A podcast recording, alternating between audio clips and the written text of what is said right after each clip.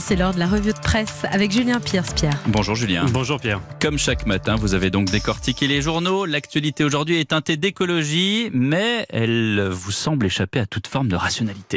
Oui, j'ai eu beau retourner les journaux dans tous les sens ce matin, impossible de trouver une quelconque forme de logique dans ce panier de homards médiatiques. Car chacun le sait désormais, notre maison brûle. Et pourtant, l'écologie est plus que jamais un ministère maudit, titre Libération. En comptant la démission hier de François de Rugy, une quinzaine de ministres s'y sont succédés depuis 1995. Longévité moyenne, à peine un an et demi. Ce n'est pas le problème de personne, écrit Coralie Chaube, c'est un problème de philosophie, de modèle économique. Rien ne changera euh, tant que nos dirigeants ne penseront qu'à travers le prisme croissance, PIB, relance de la consommation. Ce conflit a toujours existé, rappelle Libé. Robert Poujade, le tout premier ministre de l'Environnement de l'Histoire, dénonçait déjà dans les années 70 un ministère de l'impossible. Manque de moyens alloués, manque d'ambition, poids des lobbies.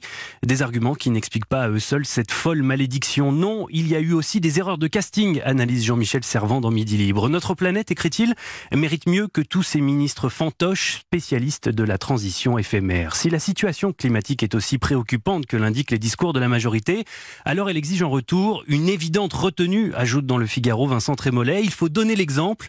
En attendant, la malédiction du ministère de l'écologie continue sur euh, l'air estival de copinage et crustacés. Le Figaro, Julien, qui publie ce matin un reportage édifiant. Oui, on a le sentiment de marcher sur la tête en découvrant cet article signé Pierre Saint-Gilles. Une enquête sur les conséquences de l'afflux de paquebots géants à Marseille. En quelques années, la cité phocéenne est devenue l'un des plus importants ports de Méditerranée pour les croisières. 523 escales sont programmées cette année. Une très bonne nouvelle sur le plan touristique, se félicite la mairie.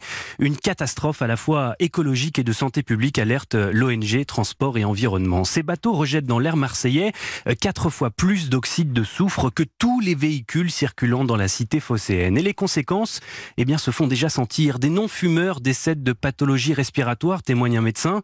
Une habitante montre la fine pellicule de suie noire qui se dépose sur ses plantes et ses vitres après la manœuvre d'un paquebot. Les cancers ont commencé à arriver progressivement avec les bateaux de croisière, ajoute son mari, lui aussi gravement malade. À cette pollution s'ajoute celle des bus chargés de faire visiter la ville aux croisiéristes. À chaque arrêt, leur moteur continue de tourner. Eh bien oui, il ne faudrait pas que les touristes manquent d'air climatisé. En attendant, Marseille a connu au début du mois 14 jours consécutifs de pollution à l'ozone, un record qui pourrait bien ne pas tenir longtemps. Dans deux ans, un troisième terminal dédié aux croisières sera mis en service dans le port phocéen, de quoi rendre fada. Si les paquebots sont pleins à craquer, un train en revanche, lui, roule à vide. Le train fantôme des fruits et légumes, titre le Parisien aujourd'hui en France. Le quotidien nous apprend que depuis lundi, le convoi de fret reliant Perpignan à Rungis s'élance avec des wagons vides, alors qu'à quelques mètres de là, des tonnes de pastèques, d'oranges et de citrons sont chargées dans des camions à destination du plus grand marché de produits frais au monde. Une situation ubuesque, car dans un premier temps, ce train a été supprimé vendredi dernier, puis ressuscité lundi par Elisabeth Borne, la ministre des Transports. Problème, les entreprises de chargement n'en veulent plus. Les grèves à la SNCF l'année passée nous ont fait perdre la moitié de nos clients, explique un opérateur. Désormais, on préfère les camions, c'est plus souple et moins cher. Pour l'instant, seulement serait-on tenté de dire. Le gouvernement a en effet annoncé la semaine dernière vouloir mettre en place dès 2020 une éco-contribution, une écotaxe qui s'appliquera aux poids lourds mais aussi aux billets d'avion au départ de la France. Et ça, cela met très en colère Xavier Titelman dans les échos. Dans une tribune, ce spécialiste de l'aéronautique rappelle que nos compagnies sont déjà bien plus mises à contribution que leurs concurrentes étrangères. Peu importe, depuis quelques mois, il est à la mode d'accuser le secteur aérien de tous les maux, notamment de polluer certes, mais dans ce cas-là, euh, taxons tous les secteurs qui nuisent à la planète, comme les nouvelles technologies, ajoute Xavier Titelman. Qui sait qu'un Français émet trois fois plus de CO2 en allant sur Internet euh, qu'à travers ses voyages en avion? Qui sait que l'électricité nécessaire aux seuls serveurs de Netflix, YouTube et Facebook émet déjà plus de carbone que l'ensemble des compagnies aériennes de la planète? Pas grand monde visiblement.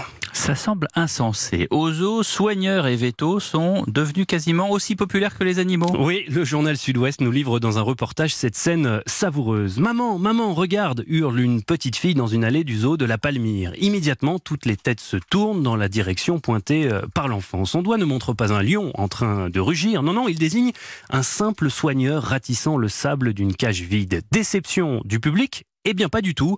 Une armée de smartphones se met à le mitrailler et à le prendre en vidéo en train de ramasser des crottes. Ce sont eux les nouvelles stars des enclos. C'est l'effet vu à la télé, l'effet d'une saison au zoo, une émission racontant la vie des employés de parcs animaliers diffusée sur France 4. Alors que faut-il en penser? Je vous laisse seul en juger. Peut-être lire Pierre Boulle et la planète des singes. Merci beaucoup Julien Pierce pour la revue de presse.